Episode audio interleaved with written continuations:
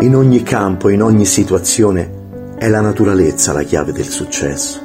Se poi fallisci sarà solo una lezione e non la causa del tuo essere depresso.